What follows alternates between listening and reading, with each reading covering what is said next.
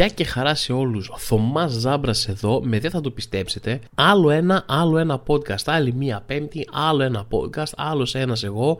Βασικά το τελευταίο σβήστε το, δεν είναι άλλος ένας εγώ. Είμαι ο ίδιος, αυτό που ήμουν πάντα, ένας είμαι.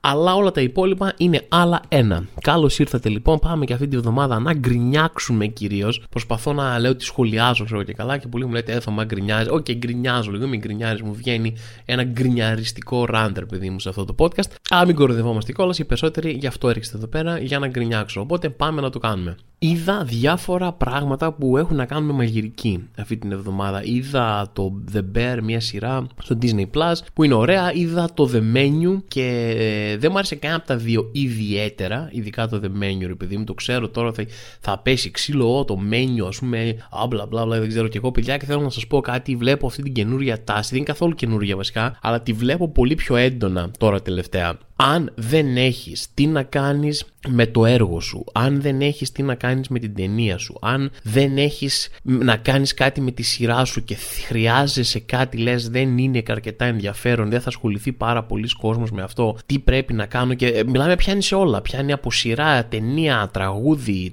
ακόμα και ένα status ή ένα tweet να θες να κάνεις, υπάρχει ένα πράγμα που σε εσώς έρχεται το νέο επαναστατικό προϊόν το οποίο ονομάζεται social commentary κοινωνική κριτική. Τελείωσε. Βγώσε λίγο αυτό μέσα και τελείωσε. Θα μου πείτε, μάθω, είναι δύσκολο να κάνεις κοινωνική κριτική, να έχεις να πεις κάτι ουσιαστικό, ας πούμε, για κοινωνικά φαινόμενα ή για κοινωνικές αδικίες. Όχι. Δεν χρειάζεται να έχεις να πεις τίποτα. Δεν χρειάζεται καν αυτό που λες να βγάζει οποιοδήποτε νόημα.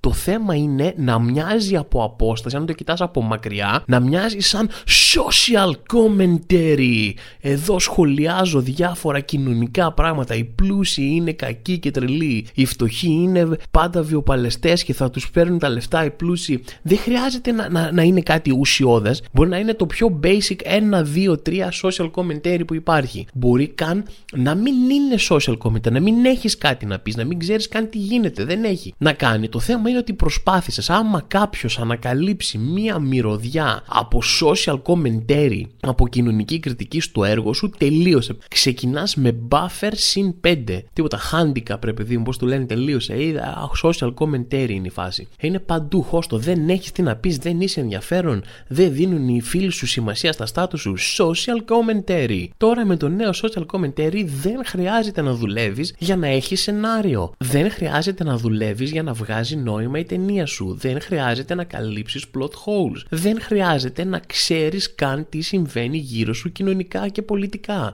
Τίποτα. Βάλε ένα περίπου πράγμα social commentary και τελείωσες. Social commentary. Ήρθε για να σας σώσει. Αυτό ήταν λοιπόν η διαφήμιση μου για το social commentary, εν πάση περιπτώσει. Ε, και νιώθω επειδή μου ότι το είδα να δει, ακόμα και σε κάποιες καλές ταινίες. Δηλαδή, δεν μπορώ, ας πούμε, το Glass Onion. Εγώ είμαι, τερά, είμαι τεράστιος φαν του, του Knives Out, της πρώτης ταινίας δηλαδή, του Glass Onion που βγήκε τώρα στο Netflix, έγινε χαμός και με αυτό. Αλλά νιώθω ότι ήταν πολύ πιο κάτω. Ήταν κάνα δυο σκαλιά πιο κάτω από την πρώτη ταινία. Αλλά όλος ο πλανήτης ήταν όχι. Είναι εκεί πάνω. Γιατί η παιδιά είναι εκεί πάνω, μάντεψε Θωμά social commentary. Αυτός ο τύπος που πρωταγωνιστεί είναι σαν τον Elon Musk και τον έγραψαν και οπότε έχει κλέσει. OK, okay, OK, okay, με έπιασε πονοκέφαλος. Εντάξει, social commentary, κατάλαβα. Αλλά ε, ναι, όχι, sorry. Εγώ ήθελα να δω ένα whodunit, έστω και ένα εναλλακτικό whodunit, όπως ήταν στην αρχή. Δηλαδή, ποιος το έκανε, τέλος πάντων σημαίνει το whodunit, είναι ένα είδος ας πούμε μυστηρίου που κάποιος έχει πεθάνει και ψάχνουμε να βρούμε το δολοφόνο τέλος πάντων. Για να μην σας μιλάω αγγλικά εδώ πέρα και το πέσλο και έχω γεννηθεί στο Λονδίνο. Ε, ήθελα να δω το μυστήριό μου, ήθελα να δω τον Μπενουά, τον πρωταγωνιστή, να είναι έξυπνος, ήθελα να δω τέτοιου είδους πράγματα. Δεν ήθελα να δω τον Έντουαρτ Νόρτον να παριστάνει τον Έλλον Μάσκ και για κάποιο λόγο να έχεις social commentary για να τρελαθούμε όλοι. Παιδιά, χίλια συγγνώμη. Και στην ίδια φάση ακριβώς και πολύ χειρότερα, γιατί το Glass Onion μου άρεσε κάπως, απλά το βρήκα να σκαλεί πιο κάτω ρε παιδί από τα προηγούμενα. Πολύ περισσότερο το The Menu. Το The Menu βγήκε τώρα και μας είχαν πω, μας είχαν πιάσει.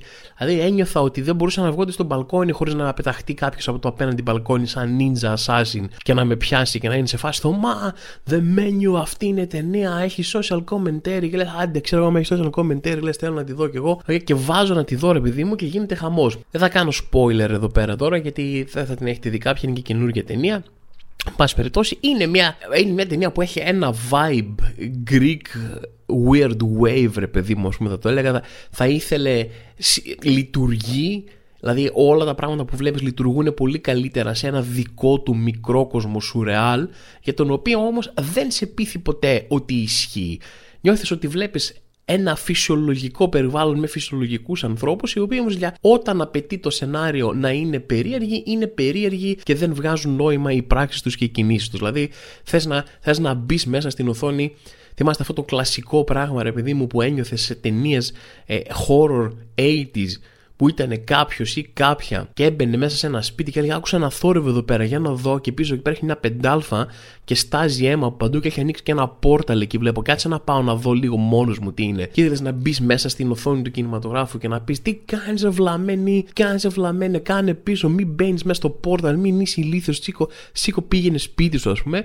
Δηλαδή αυτό το πράγμα θα το νιώσεις στο μέγεθο από την αρχή μέχρι το τέλος. Είναι λίγο δύσκολο να μιλήσω για τα ακριβή μου προβλήματα με την ταινία χωρίς να κάνω spoiler, οπότε θα τα αφήσω κάπου εδώ. Ε, εν πάση περιπτώσει, τέλος πάντων, ε, αυτά για το menu σαν μια πολύ ε, γελία κριτική, εν πάση περιπτώσει. Δεν μπορώ να μπω σε λεπτομέρειες και να κάνω σοβαρή κριτική στην ταινία χωρίς να σποιλεράρω. Οπότε ας τα αφήσουμε εδώ. Το θέμα μου είναι ότι για άλλη μια φορά και στο menu και στο bear, επειδή μου θύμισε ένα πράγμα που συχαίνομαι με οτιδήποτε έχει να κάνει με μαγειρική. Είτε είναι εκπομπές μαγειρικής τελευταία, όχι τελευταία, από πολλά χρόνια τώρα, από Gordon Ramsay, ξέρω εγώ, μέχρι σήμερα. Είτε είναι ταινίες για τη μαγειρική Όλες έχουν να κάνουν με το ίδιο ύφος. Ότι ό, οι κουζίνες είναι δύσκολες και δηλαδή καλύτερα να είσαι στον πόλεμο στο Βιετνάμ να βγαίνουν οι Βιετκόγκ μέσα από τούνελ και να σου βάζουν νάρκες και να πεθαίνεις, από το να είσαι σε κουζίνα. Είναι ό,τι χειρότερο. Όλοι οι διάσημοι μάγειρες πρέπει να είναι αρχίδια και να σου την μπαίνουν και να σε τραμπουκίζουν και λεκτική βία και έρχονται κτλ. Και με, θυμήθηκα για άλλη μία φορά πόσο με εκνευρίζει όλη αυτή η εικόνα που περνάει ε, μέσω της μαγειρικής ε, φάσης, τάσης, ας πούμε, των τελευταίων χρόνων. Ειδικά σε εκπομπές, ας πούμε, δηλαδή αυτό το πράγμα που βλέπεις σε εκπομπές και είναι κάποιοι, ας πούμε, και μαγειρεύουν, φτιάχνουν ένα πράγμα και έρχονται μετά οι, οι κριτικοί σεφ που είναι οι διάσημοι τηλεσεφ, ας πούμε, και είναι σε φάση τι έφτιαξε εδώ, ξέρω, και αρχίζουν και ηρωνεύονται, περνάνε με ένα, με ένα πίστευτο τουπέ με αγένεια, με ηρωνία όλη την ώρα, ξέρω εγώ, και μιλάνε άσχημα, υποβαθμίζουν κόσμο, ας πούμε, ξέρω και τα λοιπά. Έτσι και θεωρείται και μαγιά αυτό που πω, πω, τι ωραία αστιάρα είπε τώρα και τι πέταξε συμπιχτή και τον έριξε, ας πούμε, και τον ηρωνεύτηκε και πόσο αστείος και cool είναι. Και, ο, και περνάνε ανάμεσα με, με ένα ύφος εκατόνταρχο ανάμεσα από τους ανθρώπους, ξέρω εγώ, που είναι απλά δεν είναι καν μάγειρες, ξέρω εγώ, τύπου μάστερς, στο μάστερ που πηγαίνουν ερασιτέχνε, ας πούμε. Έτσι, είδο μπορεί να έχουν ένα background, αλλά κατάλαβες δεν είναι φτασμένοι μάγειρες, ας πούμε, να πεις ότι είναι του χώρου, χώρου, ξέρω εγώ, και τέλος πάντων γίνεται όλο αυτό και περνάνε με αυτό το ύφος εκατόδραχο και ηρωνεύονται και τα λοιπά. Και όταν τους λένε τι είναι αυτό εδώ πέρα, ρε, καραγκιόζι, ξέρω, λες, είναι καψόνια στο στρατό. Σε βγάζει μια στρατικοποίηση, μια στρατόκαυλα περίεργη, ξέρω εγώ. Και αυτό που ενισχύει ακόμα τη φάση της στρατόκαυλας είναι οι απαντήσεις. Δηλαδή που έρχονται και του λένε όσοι σε κράζουν, έρχεται ο κριτικός τηλεσέφ, ξέρω εγώ, και σε κράζει. Και η απάντηση είναι κατεβάζουν κεφάλι, κατεβάζουν τα μάτια στο έδαφος και είναι σε φάση «Ε, Ναι, σεφ, μάλιστα σεφ. Και λες, τι είναι αυτό, τι βλέπω τώρα, τι είναι στρατό, για ποιο λόγο να, να μου αρέσει αυτό το vibe, ας πούμε. Για ποιο λόγο να μου αρέσει αυτό το vibe, για ποιο λόγο έχει στρατικοποιηθεί τέτοια. Και το έκανα και status πρόσφατα, ρε παιδί μου, το έκανε ένα tweet και status. Και ήρθαν πάρα πολλοί οι οποίοι είτε έχουν δουλέψει στη κουζίνα, είτε είναι γνωστοί ξερόλες του ίντερνετ. Τα ξέρω όλα. Έχω φάει τη ζωή με το κουτάλι, δεν ξέρεις, θα σου εξηγήσω εγώ πώς έχουν τα πράγματα πιτσιρικά. Άκου εδώ τώρα ένα δύο, με. Και ήταν θωμά αυτά που βλέπεις σε εκπομπές που να ήξερες πώ είναι στις κουζίνες της. Έτσι είναι οι κουζίνες και εγώ. Και λες, Όχι, φίλε, να σου πω κάτι. Αν είναι έτσι οι κουζίνες, αν τη γαμίσω κι εσύ, αν τη γαμίσω και οι κουζίνες. Αμάν με αυτόν τον οχαδερφισμό και με αυτή τη μυρολατρεία στην Ελλάδα με όλα τα πράγματα, ε, έτσι είναι, είναι σκληρά. Όχι, να μην είναι έτσι. Sorry. Και άμα είναι έτσι, δεν σου είπα εγώ πάρε ματσέτες και κάνει επανάσταση και προσπάθησε να τα αλλάξεις. Αλλά ε, μην έρχεσαι σε μένα ή στον οποιονδήποτε που παραπονιέται για αυτή την εικόνα. Και ε, έτσι είναι, ξέρω εγώ τα λοιπά. Είχα βέβαια και τις παλιακές απόψεις από βγαλμένες κατευθείαν από τραμπουκισμό, βγαλμένες κατευθείαν από τραμπουκίστικες τακτικές για εκμάθηση και παιδαγώγηση από 90s και 80s, ας πούμε. Ότι πρέπει να υπάρχει πειθαρχία στην κουζίνα, έτσι είναι για να βγει το φαγητό σωστό. Πρέπει να. Όχι, όχι, sorry. Δε... Για τίποτα στον κόσμο δεν χρειάζεται να τραμπουκίζουμε και να να κακοποιούμε λεκτικά και ψυχολογικά κόσμο για να γίνει. Sorry, αυτοί έτσι σου έχουν μάθει, έτσι σου έχουν κάνει αυτή την πλήση εγκεφάλου και το πιστεύεις, καταλαβαίνω ότι το πιστεύεις, αλλά sorry, δεν θα μας το κάνεις κανόνα. Δεν, εν πάση περιπτώσει, αυτά τέλος πάντων όλα αυτά ξεκίνησαν από τις μαγειρικές εκπομπές. Εν πάση περιπτώσει, πάει γι' αυτό. Έφυγε και αυτό αυτή την εβδομάδα να δείτε Το Bear, σκάλωσα για λίγο. Το Bear να το δείτε που υπάρχει στο Disney Plus. Είναι ωραία, ε, αρκετά ωραία σειρά σε σχέση με όλα τα υπόλοιπα που είδα. Και πάμε παρακάτω. Λοιπόν, παιδιά, τώρα το μεγάλο θέμα που μας απασχολεί όλους αυτή την περίοδο, όλους έτσι, ε, έχει να κάνει με τη Σακύρα. Και εννοώ την τραγουδίστρια της Σακύρα. Το λέω αυτό τώρα σε περίπτωση που ξέρετε εσείς κάποια Μαρία Σακύρα από το γαλάτσι, ρε παιδί μου. Δεν εννοώ αυτήν. Τη Μαρία χαιρετήρματος στο μαράκι. Αλλά εννοώ τη Σακύρα την τραγουδίστρια που ήταν παντρεμένη με τον Μπικέ ένα διάστημα και ο είχε γίνει εκείνος ο χαμός, χωρίσανε γιατί ο Πικέ την απάτησε με μια την Instagram μου, ξέρω εγώ, ας πούμε κτλ.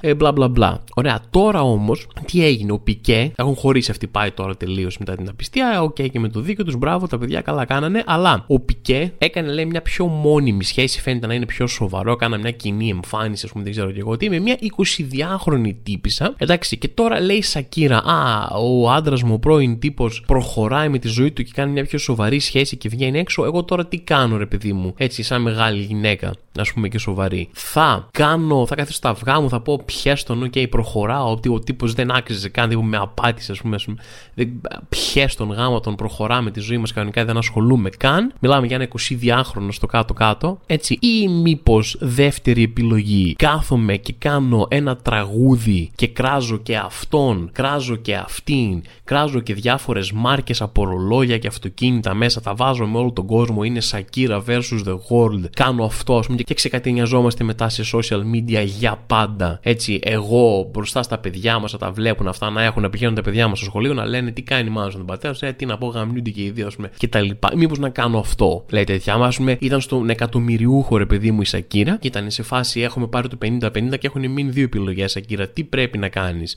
Τι να τα αφήσεις να πάει στο διάλογο για να μην τραβηχτεί αυτό το πράγμα, για να μην γίνει show, έτσι, για να μην γίνει σαπουνόπερα, ή μήπως το Β κάνει τα όλα πανικό, ας πούμε. Και λέει η Σακύρα, τίποτα Β, τελική απάντηση κλειδώνω, λέει και στο Σπύρο Παπαδόπουλο, πάμε παρακάτω. Και το κάνει η Σακύρα, δεν κολώνει από κανέναν, βγάζει το τραγούδι και αρχίζει και λέει, Άχι το διάλογο και εσύ πικέ, Άχι το διάλογο και εσύ πατσαβούρα. Τώρα μεταφράζω λίγο, δεν ξέρω και είναι τα ισπανικά μου δεν είναι και πολύ καλά. Να πάτε στο διάλογο και δύο, και εσύ πικέ που είσαι βλάκας και δεν ήξερες να διαλέξεις το καλό, και αυτή η πατσαβούρα, και εγώ είμαι τέλεια και ξεσκίζω και είμαι η Σακύρα, εγώ είμαι η καλομήρα, όχι αυτό είναι άλλο λάθος. Τέλος πάντων είμαι αυτό και αρχίζει και παρομοιάζει τον εαυτό λέει εγώ είμαι Ferrari και εσύ με άφησες, άφησες τη Ferrari για να πας στο Renault του Ingo, ξέρω εγώ, που είναι η καινούργια του γκόμενα. Και μου αρέσει αυτή η αυτοπεποίθηση, ρε παιδί μου, που έλεγε. Εντάξει, είναι Σακύρα, ξέρω εγώ, και μπορεί να το πει, κατάλαβες. Λέει, εγώ είμαι Ferrari και έφυγες, πήγες σε κάτι χειρότερο, σε ένα Renault. Ενώ εγώ, άμα χώριζα ποτέ και έπρεπε να φτιάξω ένα diss τραγούδι για την πρώην μου, δηλαδή άμα παρατούσε η πρώην μου για κάποια άλλον χειρότερο, έτσι δεν θα είχατε αυτοπεποίθηση να πω ήμουν Ferrari και πας τώρα στο Peugeot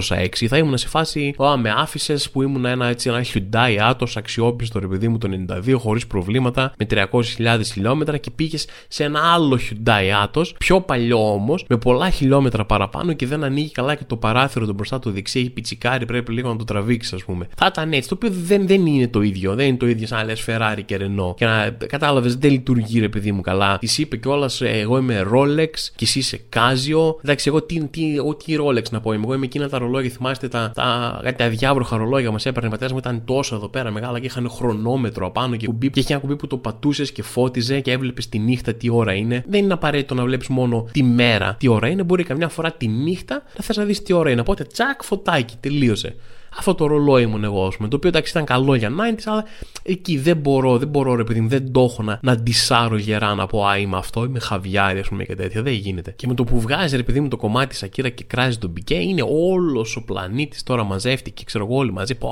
Σακύρα θεάρα και πω, τον ξεφτύλισε για εγώ, τι δίκη, ξέρω εγώ, ας πούμε και τα λοιπά και πόσο θεάρα είναι η Σακύρα που έκανε αυτό. Και είναι όμως, αυτή είναι η ερώτησή μου εμένα σαν Θωμά Τζάμπρα εδώ πέρα. Ε, είναι θεάρα, είναι μια κίνηση Θεού τώρα αυτή να βγεις να κατακράζει και να ξεκατηνιάζει και σένα και τον πράγμα. Ολόκληρη σακύρα τώρα να κάτσεις να ασχοληθείς μια 22χρονη για να την κράζεις. Ε, δεν νομίζω ότι υπάρχει καλύτερος τρόπος να αποδείξεις, δηλαδή σε όλο το τραγούδι, σε φάση δεν με νοιάζει για αυτό, εγώ είμαι καλύτερα. Ε, υπάρχει καλύτερος τρόπος να αποδείξεις πόσο πολύ σε νοιάζει από το να κάτσεις να κάνεις ένα τραγούδι ολόκληρο που δεν έχει κάνει ένα έξυπνο ντύ να πεις ό,τι του είπε να μαζευτεί, ξέρω εγώ τι του είπε για τη μάνα του. Αν και του είπε για τη μάνα του το μεταξύ στο τραγούδι μέσα, αλλά δεν είχε, μπορούσε να πει κάτι σοβαρό κρίμα. Και η μάνα, δηλαδή θα ήταν και ο Πικέ, όπα Σακύρα, μάνε δεν ακουμπάμε, ας πούμε και τέτοια. Αλλά ρε παιδί μου, ήταν όντως μια θεϊστική κίνηση. Δεν είναι λίγο κάτι μυστική και δεν είναι λίγο πιο μικρή από το μέγεθος που είναι η ίδια. Δηλαδή είναι αυτή που είναι. Έχει τα λεφτά της, έχει την καρδιά της, έχει την αξιοπρέπειά της.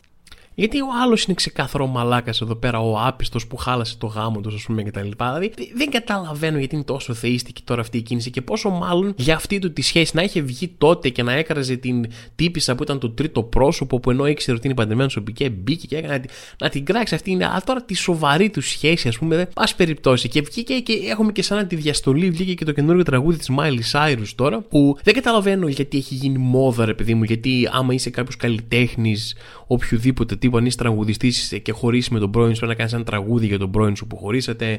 Αν είσαι σκηνοθέτης, πρέπει να κάνεις μια ταινία που να κράζει τον πρώην σου. Αν είσαι γλύπτης, πρέπει να φτιάξεις ένα γλυπτό ρε παιδί μου και να κράζει τον πρώην σου. Δεν ξέρω και εγώ τι, ας να κάνεις ένα πίνακα ζωγραφικής ή ένα πλεκτό, ανάλογα με το καθένα, ποια είναι η τέχνη του καθενός. Αν έκαστος στο είδος, το λουμίδι στους καφέδες, φτιάξεις ένα, ας πούμε, ένα, ένα καφέ ο λουμίδι που να κράζει τον πρώην του. Έτσι, δεν ξέρω γιατί πρέπει οπωσδήποτε να κράζουμε τους πρώην μας όταν χωρίζουμε, ρε παιδί μου. Ε, αλλά εν πάση περιπτώσει, αν πρέπει να το κάνουμε, ας το κάνουμε. Δηλαδή η Miley Cyrus το έκανε μια χαρά. Ήταν ωραίο, βγήκε και πήγαμε μια σχέση, τη διαλύσαμε, αλλά το έχω και μόνη μου ε, και δεν ξέρω κι εγώ, μια χαρά είμαι. Μπορώ να αγοράσω τον εαυτό μου λουλούδια μόνος μου. OK, okay, λες εντάξει, μια χαρά. Ούτε βγάζεις αυτή την πίκρα, ούτε κάτι να ξεκατινιάζει, ούτε να κράξει την κόμενά του τη νυν κτλ. Και, και θα πω εδώ πέρα και κάτι έτσι. Είμαστε όλοι σε φάση, Ω, η Miley Cyrus τι κομματάρα έβγαλε και μπορώ να πάρω λουλούδια στον εαυτό μου και είμαι μια χαρά και μόνη μου, ξέρω κτλ. Αλλά όταν θα έλεγε η Βανδί, που περνώ και μόνη μου καλά, τα καταφέρνω μια χαρά, δεν σε έχω ανάγκη ευτυχώς μου είσαι πλέον περιττός. Αυτό δεν ήταν τότε, α, είναι pop, ε, ε, βλακίες του Φοίβου, ξέρω εγώ, ελληνικούρες κτλ. Εκεί δεν είναι θεάρα ξαφνικά η Βανδί. Sorry κιόλας, έτσι όταν τα κάναμε εμείς, εσείς ήσασταν στα δέντρα ακόμα, έτσι. Ωραία, χίλια συγγνώμη λοιπόν, μόνο Βανδή, καμία Miley Cyrus. Εν πάση περιπτώσει, αν έπρεπε να διαλέξουμε ένα πράγμα, αν έπρεπε οπωσδήποτε με τα χίλια ζόρια τον την πρώην σου να τον κράξεις σε μια καλλιτεχνική σου δημιουργία εφόσον είσαι καλλιτέχνης, ε, επιλέγουμε το δρόμο Miley Cyrus. Εμείς εδώ σαν podcast, σαν άλλο ένα άλλο ένα podcast, επιλέγουμε Miley Cyrus και όχι Σακίρα. Αυτή είναι η άποψή μου, αυτή είναι. Σταυρώστε με τι να σας πω. Ό,τι και να κάνετε, πάταξον μεν, άκουσον δε. Και εν πάση περιπτώσει, για να κλείνουμε κάπου ρε παιδί με αυτό το podcast, θέλω να αναφερθώ σε δύο περιστατικά που μου συνέβησαν αυτή την εβδομάδα που θεωρώ ότι είναι άξια αναφοράς. Το ένα είναι, έχω εκφράσει πάμπολλες φορές εδώ πέρα το μίσος, το μένος που έχω ενάντια σε πωλητές τύπου πλασιέ που θα σου πουλήσουν ε, πάρε καινούργια σύνδεση για κινητό, για ίντερνετ ε, και η νέα φάση τώρα που είναι το ρεύμα. Αν να σε στείλουν σε μια άλλη εταιρεία με το ρεύμα. Οι οποίοι είναι full πιεστικοί, ε, full abusive, λένε ψέματα, χύμα, ρε παιδί μου, δεν τους ενδιαφέρει τίποτα. Έχουν μηδενική ηθική, δεν τους ενδιαφέρει καθόλου είναι μόνο να πουλήσουν γιατί έχουν την προμήθειά τους, ρε παιδί μου. Και είμαι εδώ, χτυπάει το κουδούνι, είμαι στο σπίτι μου, ρε παιδί μου, χτυπάει το κουδούνι, ανοίγει, είναι μια κοπέλα, καλησπέρα μου λέει, ήρθα να σας φέρω, λέει, να σας κάνω έκπτωση στο ρεύμα. Και λέω: OK, okay, κοπέλα μου, ήρθες να μου κάνεις στο ρεύμα και ποια είσαι ο Τέσλα, είσαι, ξέρω εγώ, τι, τι παρουσίαση είναι αυτή που μου λες. Μου λέει: Είναι ρε, δικαιούστε, λέει, όλη η περιοχή εδώ πέρα, λέει, όλος ο νέος κόσμος δικαιούται, λέει, μια έκπτωση στο ρεύμα για να πάρει την έκπτωση στο ρεύμα και αρχίζει, ξέρω εγώ, και είναι πρωί, δεν είναι καν πρωί, εντάξει, δεν σας λέω ψέματα, δεν σας κρύβομαι, είναι δύο, ξέρω εγώ, αλλά εγώ κοιμόμουν. Οπότε με έπιασε στον ύπνο. Γιατί λέω: Δεν είναι, λέω, φάση να μου πάροχος άλλος, τέλος πάντων, πώς λέγονται, δεν ξέρω αν λέγονται πάροχοι, ρε παιδί μου, στο ρεύμα. Δεν είναι κάτι άλλο να με χώσεις κάπου αλλού. Όχι, όχι, μου λένε μια έκδοση που δικαιούστε στο ρεύμα. Αρχίζει και μου πετάει κάτι ονόματα, ο Τάδε, ο Ιωάννης Ψυχολιός, δεν θυμάμαι πώς μου τον είπε. Και αυτός έχει το ρεύμα, αυτός το βγάζει το ρεύμα πάντα, αυτός του δίνει στη ΔΕΗ και είναι πιο, ε, ε, είναι πιο φτηνό. Τώρα θα σα κάνω μια έκδοση και σα ξαναλέω, ωραία. Δεν, μου, δεν ήρθες από μια εταιρεία κάποιου τύπου και θες να μου πουλήσεις να μην πας αλλού, θες να μου κάνεις απλά μια έκπτωση στο ρεύμα για κάποιο λόγο, ξέρω εγώ, που δεν καταλαβαίνω αυτή τη στιγμή, αλλά θες να μου πεις ότι Θωμά, εγώ γουστάρω εδώ πέρα, ήρθα, ξύπνησα σήμερα το πρωί, έκανα μπάνιο και ήρθα σπίτι σου να σου κόψω, κάνω έκπτωση στο ρεύμα. Αυτό μου λες. Ναι, μου λέει, ωραία, μπες μέσα, μπαίνει μέσα και της λέω, ωραία, για εξήγησε μου πώς γίνεται αυτό. Και αρχίζει, είμαστε από την τάδε εταιρεία και θέλουμε να πάμε και της λέω, ρε, ρε, ρε, ρε, κοπέλα μου, Ρε κοπέλα μου, τι σε ρώτησα μόλις, τι, τι δεν σου είπα. Άμα είσαι από κάποια εταιρεία και θέλεις να με χώσεις στη γαμμό εταιρεία σου για να πάρεις την προμήθειά σου, πω, OK, να τους συζητήσουμε. Μπορεί να είναι καλύτερο, να ακούσω τι έχω να πεις. Αλλά τι μου λες, ήρθα να σου κάνω έκπτωση στο ρεύμα. Και τι μου λέει η Θεάρα, τι, τι απαντησάρα πήρα πίσω; Μου λέει, αν σου έλεγα ότι είμαι από άλλη εταιρεία, θα με έβαζες μέσα. Και είναι δικαιολογία, τι είναι αυτό που μου λες αυτή τη στιγμή; Δηλαδή, μου λες μέσα στα μούτρα μου ότι μου είπες ψέματα γιατί δεν θα μπορούσες να κάνεις την πώλησή σου αλλιώς. Δηλαδή, ε, ε, ε, έχετε από, αποθρασινθεί εντελώς, δεν σας ενδιαφέρει τίποτα πια. Δηλαδή, σου λέω, κάτσε ρε φίλε, μόλις τώρα σε ρώτησα κάτι και εσύ μου είπες ψέμα και εσύ μου λες, Ναι, αν δεν σου έλεγα ψέμα, θα σου πουλούσα. Τι, ενώ ένιωσα σαν σκηνή από κακό sitcom, ήταν πάρα πολύ εντυπωσιακό. Οπότε προσέξτε γενικά, παιδιά. Προσέξτε, δεν σας λέω μην αλλάξετε πάροχο ή πώς λέγεται διαχειριστή ρεύματος, εν πάση περιπτώσει. Τσεκάρετε, ρωτήστε, κάντε reviews. Μπορεί και να συμφέρει. Μπορεί να είναι τέλειο. Μπορεί να είναι το καλύτερο πράγμα που θα σας συμβεί ποτέ. Αλλά γενικά έχετε στο νου σας και προσέξτε σαν το διάολο. Δηλαδή, πιο εύκολα βάλτε το διάολο στο σπίτι σας. Καλύτερο deal θα σας κάνει. Πιο ντόμπρος θα είναι πιο ντόμπρα θα είναι μια συμφωνία με το διάβολο στο, στο σταυροδρόμι να πούμε από το να, να βάλετε μέσα πλασιέ που πουλάει ρεύμα. Οι άνθρωποι είναι αμήλικτοι. Ωραία. Ένα είναι αυτό, αυτή μια φιλική προειδοποίηση από μένα προς εσάς. Και το άλλο είναι ο αγαπημένος μου άνθρωπος αυτής της εβδομάδας, όπου ήμασταν μία βόλτα με τη μηχανή, ρε παιδί μου, εκεί προς ε, Σαρονίδα και προς τέτοια μεριά. Και μας προσπερνάει, έτσι, μας προσπερνάει ένα αυτοκίνητο, ένα παλιό, όχι δεν καν τόσο παλιό, ξέρω εγώ, τύπου 2010, ρε παιδί μου, μοντέλο, ένα Seat, μας προσπερνάει. Ο τύπος είχε σπασμένο τζάμι πίσω, ωραία, στο πορπαγκάζ, όλο σπασμένο, ανοιχτό όλο ρε παιδί μου, διαμπερές, σπασμένα παράθυρα πίσω, αριστερά και δεξιά, έτσι, σπασμένο παράθυρο στη θέση του οδηγού και πράγματα όπως πορταγκάζ, πόρτα οδηγού και πόρτα συνοδηγού κρατιόντουσαν από σκηνιά. Τα είχε δέσει με σκηνιά. Καταρχάς, ο άνθρωπος είχε σπάσει όλα τα παράθυρα στο αυτοκίνητό του και το είχε μετατρέψει σε ένα αυτοσχέδιο κάμπριο. Σε ένα κάμπριο του μέλλοντος. Έβλεπε 100 χρόνια μπροστά. Δεύτερον, είχε πάρει σκηνή και είχε δέσει την πόρτα του συνοδηγού και είχε δέσει την πόρτα του οδηγού. Η πόρτα του οδηγού για να παραμείνει κλειστή είχε ένα σκηνή. Σχεδόν ψήθηκα, δεν ήξερα πού πήγαινε, αλλά ακόμα και αν πήγαινε στην καβά καβάλα ήμουνα έτοιμος οριακά να τον ακολουθήσω για να δω πώς θα ανοίξει την πόρτα. Θα ανοίξει την πόρτα, θα σταματήσει ρε παιδί μου εκεί που έφτασε στον προορισμό του και θα βγάλει το σκηνή και θα αρχίσει να λύνει το ναυτικό κόμπο που έχει κάνει για να βγει έξω. Και μετά τι θα κάνει, πώς θα, πώς θα ασφαλίσει το αυτοκίνητο. Να πεις τι λόγο έχει να ασφαλίσει το αυτοκίνητο, θα, θα, θα δει κάποιος το αυτοκίνητο και θα πει κάτι πάμε να το κλέψουμε, ξέρω εγώ, γιατί είναι το. Ε, ε, αυτό θέλαμε να πουλήσουμε, ρε παιδί μου. Φάση ένα, ένα Seat χωρίς παράθυρα πουθενά, ξέρω εγώ, δια, διαμπερές, ρε παιδί μου. OK, okay, εντάξει, να μου πείτε από αυτή την άποψη, είσαι σωστός. Αλλά ήταν φοβερός, είχε τη μουσικούλα του στη διαπασόν, περνούσε καλά. Βέβαια ήταν ντυμένος με κασκόλ μέσα, μπουφάν σε αυτοκίνητο κτλ. Διότι είχε το πρώτο αυτοκίνητο μηχανή πρακτικά, ρε παιδί μου, ο τύπος μέσα στο χειμώνα και είχε ψοφήσει από το κρύο. Αλλά θα φάσει όποιος και να είσαι, μπράβος και δεν ήταν. Δηλαδή, εγώ σκεφτόμουν πάντα ότι αν ε, είχα κάτι, αν είχε σπάσει, αν είχε γρατσουνιστεί, που και η πόρτα μου να είχε γρατσουνιστεί, ξέρω και κυκλοφορούσα και το έβλεπε κόσμος, θα είχα αυτή την ανασφάλεια ότι πω, βλέπουν όλοι τα μάξι μου που είναι χάλια τώρα, που είναι κοπανημένο, είναι σπασμένο αυτό και θα με κορυδεύουν, ξέρω Αυτός ήταν τίποτα. Δεν με νοιάζει. Δεν με ενδιαφέρει καθόλου. Περνάω τέλεια, έχω τη μουσικούλα μου στη διαπασόν, σα προσπερνάω, κάνω προσπεράσεις κιόλας ρε παιδί μου κτλ. Άμα, άμα μου την μπει και κανένας, θα βγάλω αυτό το σκηνή, το κάνω λάσο τύπου καουμπόι και θα σας πιάσω κιόλα. Δεν τον ένοιαζε τίποτα.